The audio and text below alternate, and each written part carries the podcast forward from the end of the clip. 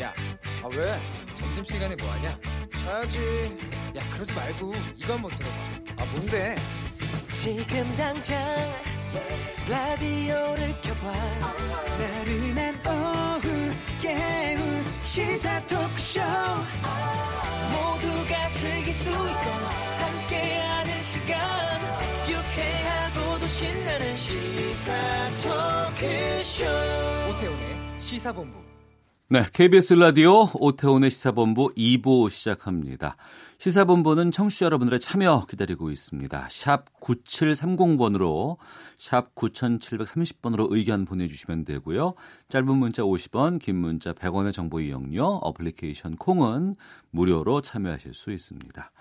매주 금요일 2부 한 주간의 언론 보도 분석하고 비평하는 정상근 알파고의 watchdog 감시견 시간이 있습니다. 정상근 전 미디어오늘 기자, 자만 아메리카의 알파고 신하 씨 외신 기자 두 분과 함께합니다. 두 분 어서 오세요. 네, 안녕하십니까. 예. 로이터 통신의 한국인 사진 기자가 예, 권위의 퓰리처상을 수상했다는 기사가 나왔습니다. 먼저 이 수상을 한 로이터 통신팀의 캐러반 취재라는 기사인데 이 어떤 내용인지 정상근 기자가 좀 소개해 주시죠. 네, 뭐 이 한국인 사진 기자가 이제 찍었다는 사진을 보면 네. 이게 지난해 11월 이 미국으로 향하는 캐러밴, 그러니까 중남미 이민자이죠. 음. 이 중남미 이민자 행렬 가운데 이 온두라스 출신인 마리아 메자가 다섯 살 배기 쌍둥이 딸을 끌고 이 미국 국경 장벽 앞에서 이 최루탄을 피해서 네. 이 달아나는 모습을 생생하게 담은 장면이고요. 예.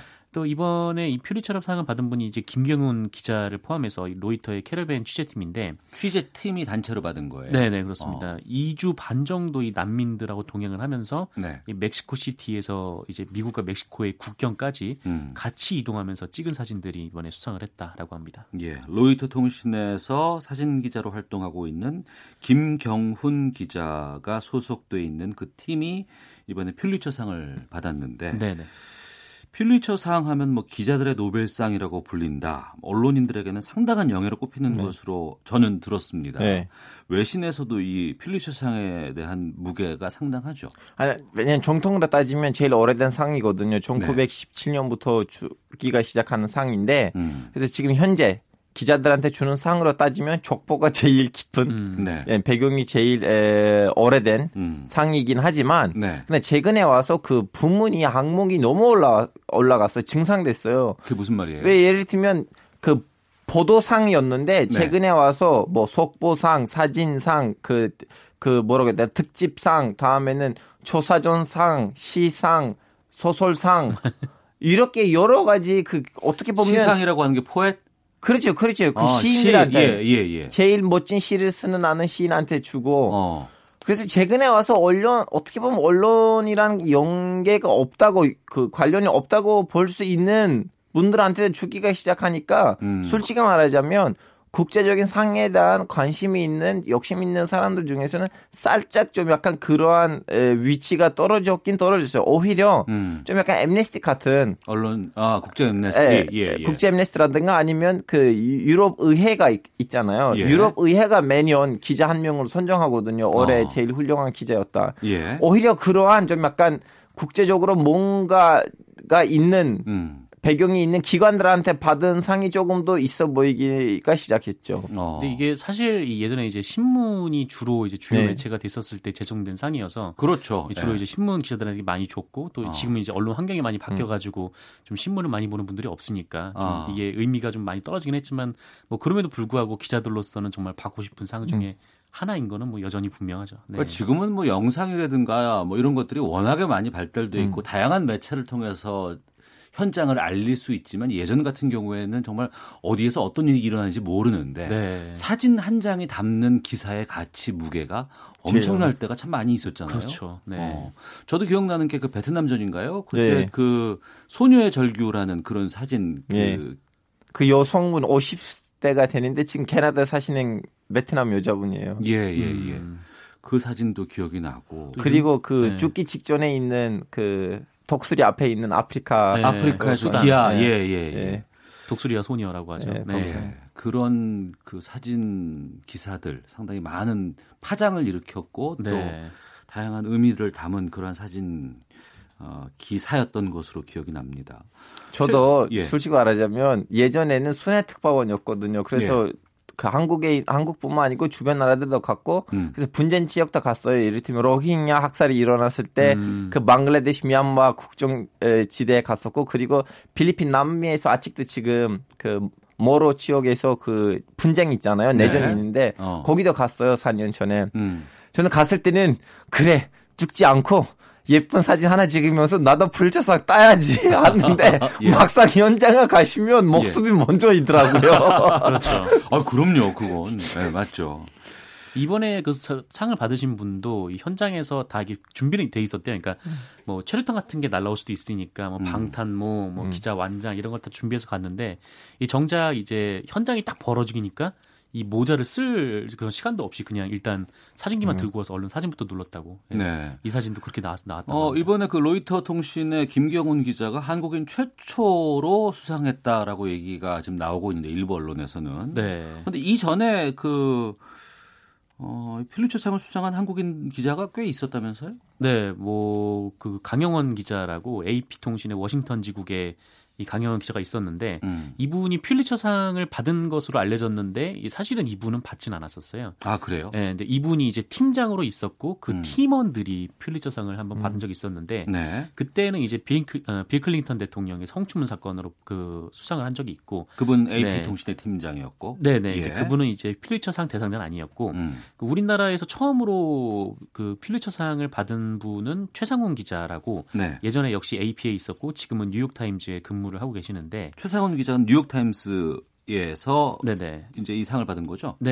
예. 그러니까 이제 지금 이제 한국인 특파원으로 음. 와 있으세요. 그래서 예. 한국에서 이 노근리 사건에 대해서 취재를 해서 이때 음. 이제 상을 받았었습니다. 아, 하지만 이 사진 기자로서는 김경훈 기자가 처음이라고 합니다. 아, 사진 기자로는 네. 알겠습니다.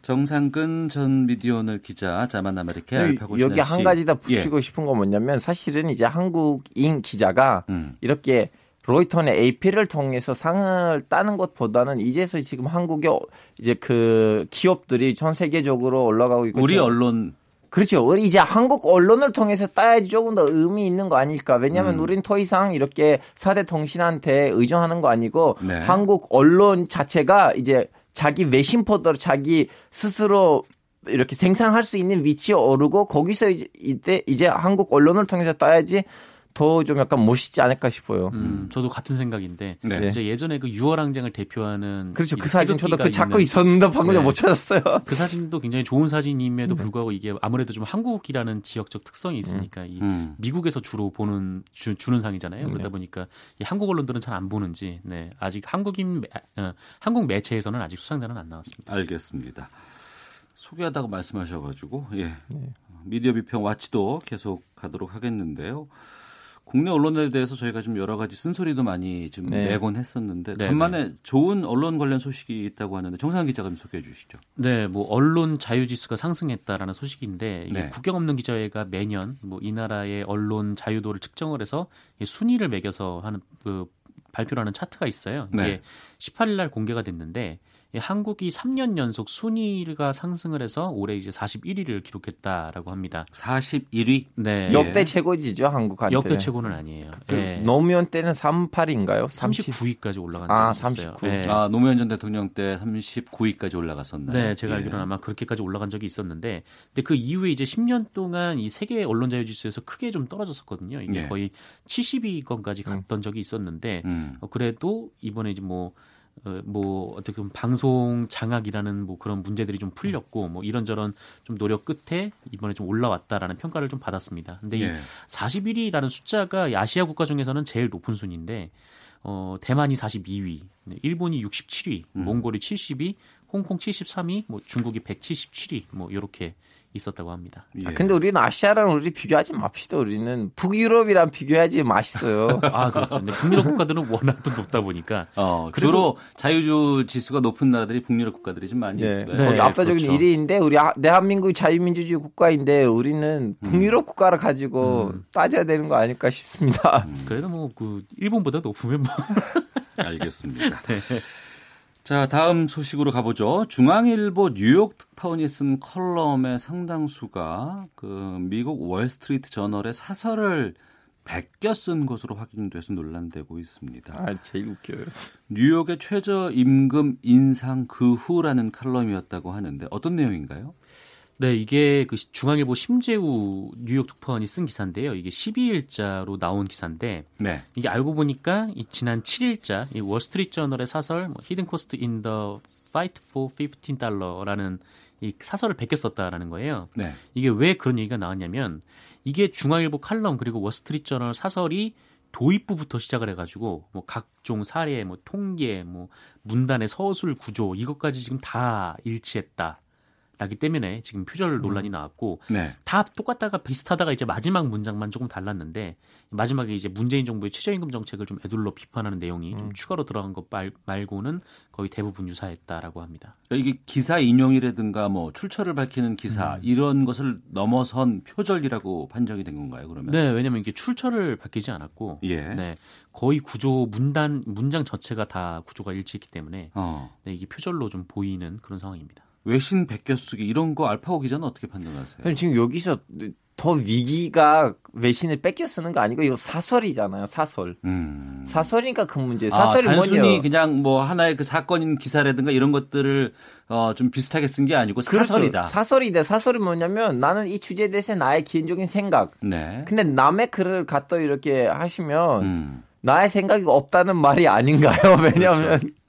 왜냐면 남이 쓴 자기 생각을 자기 생각처럼 표방하면 안 되는데 이제 문제는 뭐냐면 이거 가끔씩 터키에서도 일어났었던 일이에요. 특히 이렇게 그 외신에 나오는 글을 네. 외신에 있는 사설을 자기 글처럼 내는 적이 있는데 왜냐면 감시가 제일 안 될 부분이 이 부분이거든요. 음. 한국에서 지금 언론을 감시하는 기자들이 있고 기관들이 네. 있는데 음. 제일 감시가 안 될 부분이 외신에 있는 글을 번역을 해서 갖다 내신에다가 쓰는 거를 감- 제대로 안 걸리긴 한데 네. 거기 한 번, 두 번 하면 이제 적응이 되더라고요. 아, 어. 어차피 나는 걸리지 않는데. 한두 번 써봤는데 큰 문제 없이 넘어가 예. 버리고 나면 어 다음에 뭐 시간이 급할 때라거나 뭐 이럴 때 촉박했을 때 어 다시 한 번 더 그런 욕 욕망이 좀 생길 수 있, 다 그렇죠. 이거죠. 네. 예, 그래서 미디어 오늘에서 한번 그쪽으로 수사를 해보면 이거 말고는 딴 것들 다 나올 거예요. 아 여기뿐만 아니라 다른 예. 곳에서도 이런 것들이 좀 있을 수 있다라고 지금 예, 예측하시는 예, 거예요. 예. 아 봤어요? 아니 우리 언론사에서 예전에 그런 일이 있었거든요. 그 예, 우리가 예. 어. 터키에서 너무 유명한 교수를 우리 언론사에다가 영, 영자 신문에다가 예. 사설 논설 위원으로 받아들였는데 음. 한번 글이 거슬려요. 나 어디서 이 글을 본 것 같다고 해서 우리 편집장이 음. 워싱턴 포스트를 봤는데 거의 똑같이 뺏겨 쓴 거예요. 편집장이 아니 편집장이 그걸 눈, 아, 눈 인지를 해서. 예, 그래서 예. 그 교수님의 옛날 글들을 봤는데 네. 거의 글 두 개 세 개 중에 하나는 무조건 워싱턴 포스트나 아니면 뉴욕 타임스에서 베껴 쓴 거였어요. 음. 그래서 이거 한번 진짜 미디어널에서 한번 그거 따져 보면 큰 대물이 나올 겁니다. 네. 음. 청취자 9196님 알파고 기자의 통찰력 지지합니다. 아, 드디어. 선플 나왔어. 드디어 선플 나왔어요. 항상 앞을 당했는데. 그러면 이렇게 지금 베껴쓰기 표절 같은 것이 드러났어요. 네. 그럼 중앙일보에서는 어떻게 조치를 취했어요? 사과를 했고요. 예. 뭐 처음에는 온라인을 통해서 사과했다가 그다음에 지면을 통해서 사과를 했고 음. 이 담당자를 그러니까 워싱턴 특파원이죠. 네. 직무 정지를 시켰습니다. 어, 직무 정지면 국내로 송환되는 거 아닌가요? 아마 곧 송환이 되지 않을까. 아, 뭐 일단 소환이라는 말을 쓰지 네. 맙시다. 왠지 어. 범죄자 취급이긴 한데. 돌아오겠죠. 예, 네, 아, 예. 들어오겠죠. 어, 네. 수정하겠습니다. 그러니까 언론사별 조사가 필요한 상황은 아닌가 싶어요. 지금 알파고 기자가 지금 그 여러 가지 의견을 줬는데 어떻게 보셔요? 네, 사실 뭐 제가 봤을 때 이 특파원 체제의 가장 우리나라 언론에서 이 특파원들의 가장 큰 문제점이 어떤 전문가이기 때문에 특파원으로 파견되는 일은 거의 없다라는 그리고 건데 제일 큰 문제. 방송사는 잘 모르겠는데 일단 신문사 같은 경우는 좀 그렇거든요. 그러니까 이 특파원이라는 자리가 뭐 어떤 일종의 좀 보상 같은 느낌이 있어요. 그러니까 네. 우리나라 이제 신문사에 근무하는 이제 기자 같은 경우에는 음. 그러니까 뭐 좀 계속 열심히 일하다가 이제 뭐, 뭐 사주 사주가 있는 회사에서는 뭐 사주 눈에 잘 띄어서 이렇게 워싱턴 같은 데로 가면은 거기서는 다 체류비 같은 게 나오기 때문에 음. 월급은 또 그대로 또 모을 수도 있고 네. 또 거기에서 뭐 아이들을 뭐 외국 일종의 유학 같은 거를 음. 같이 부모와 같이 할 수도 있는 거죠. 그러니까 예. 일종의 좀 그런 개념, 그러니까 뭔가 좀 쉬어가는 개념 혹은 뭐 더 나은 뭐 승진을 위한 발판 뭐 요 정도 개념으로 해석이 되고 그것도 나라에 따라 달라요. 제가 지금 언론사 이름을 안 밝힐 건데 제 아는 선배 한 명이 한 네. 명이 국내 한국 기자인데 네. 카이로 특파원으로 가셨어요. 네. 카이로 이집트. 예. 카이로면은 파견된 데가 몇 군데 없어요. 아니, 그 일단, 일단 그 얘기 하지 마시고요. 거의 밝힌 것도 근데 그분이, 없는데. 그분이, 와, 나 여기서 진짜 기자 정신으로 일할 수 있다고 해서 원래 2년이면 네. 웬만한 사람 들어와요. 이집트에서 살기 힘들어요. 음. 근데 그 형이 6년 반 넘게 거기서 활동을 했고요. 동시에 네. 속사도 했고요. 어. 진, 그 IS랑 관련된 중동 문제 관련된 음. 한국 언론에서 진짜 이렇게 제대로 된 글을 쓸 수 있는 사람 몇 명밖에 없는데 그 중에 한 명 그 형이거든요. 어, 네. 그렇죠. 네, 그 형이 쓰는 책도 많이 팔렸어요. IS에 대한 책. 근데 지금 다시 돌아왔는데 음. 경제부에 계세요. 음. 우리 진짜 우리는 너무 마음이 아파요. 그 형이 무조건 전문가인데. 국제부에 있어야 됐는데 네. 하여튼 한국 언론에 이런 문제가 있어요. 국제부 전문가를 키워주진 않아요. 네. 그러니까 그 부분인데, 그러니까 이제 특파원 하면 그 지역의 전문가로 그 네. 지역을 잘 알고 그 지역의 언어라든가 이런 부분들에 대한 특화된 것들을 많이 좀 있는 사람을 배치해야 됨에도 불구하고 특정 지역에 따라서는 이것이 그냥 포상, 영전 이런 차원으로 가게 되는 게 있거든요. 음. 특히 이제 미국 워싱턴 특파원 같은 경우, 뉴욕 특파원 같은 경우가 네. 상당히 좀 그런 정치부 출신에다가 그렇죠. 글로 가는 게 가장 큰 제1 선결 조건이라든가 뭐 이런 그렇죠. 잘 나가는 순위 뭐 이렇게 근데 좀 여기서 예외가 하는데. 한 가지 있나 빨리 마무리해 드릴게요. 중앙일보하고 조선일보는 그나마 여기에다가 예민해요. 왜냐하면 음. 유럽 특파원을 보낼 때 프로 잘하는 사람을 보내주고 네. 중동에 가이로 아니면 야루살렘 그 텔아비브 음. 이스라엘에다가 보낼 때는 아랍어나 아니면 이스라엘 말 그 히브리어 아는 사람을 보내고 전문가를 키우려고 노력해요. 음, 예, 알겠습니다. 인정해야 됩니다. 이게 특파원 문제까지 갔는데 어찌됐건 간에 이게 외신을 베껴 쓰거나 사설 같은 것들 뭐 그냥 인용도 아니고 그냥 사설을 그냥 사설. 어, 베껴 쓰는 것들 이런 표절하는 것들에 대해서 다시는 좀 이런 일 일어나지 않기 위해서 어떤 시스템들 점검해야 할지 어, 각자의 입장에서 한 마디씩 좀 하고 마치도록 할게요. 정사원 기자 먼저. 저는 뭐 적어도 뭐랄까 이제 특파원을 파견을 할 때 이 언론사 내부에서 시험이라도 좀 봐야 되는 거 아닌가라는 생각을 좀 들어요. 그러니까 음. 어, 각 본인이 그 특파원으로 가서 뭐 어떤 건을 취재를 할 건지 또 네. 어떤 분야에 관심이 있고 또 그 나라의 전문성이 좀 얼마만큼인지 이 부분을 좀 검증을 하고 좀 언론사에서 보냈으면 좋겠다라는 생각이 듭니다. 알파오 기자. 미디어 오늘은 국내 기사들만 아니고 특파원들까지 감시해 줘야 되는 거 아닐까 싶어요.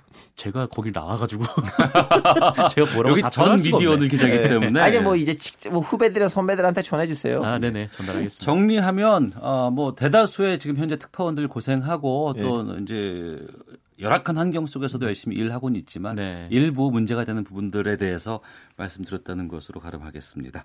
정상근 전 미- 미디어오늘 기자, 자만 아메리카의 알파고 신하시 외신 기자와 함께 한 주간의 미디어 비평 와치도 마치도록 하겠습니다. 두 분 말씀 고맙습니다. 예, 감사합니다.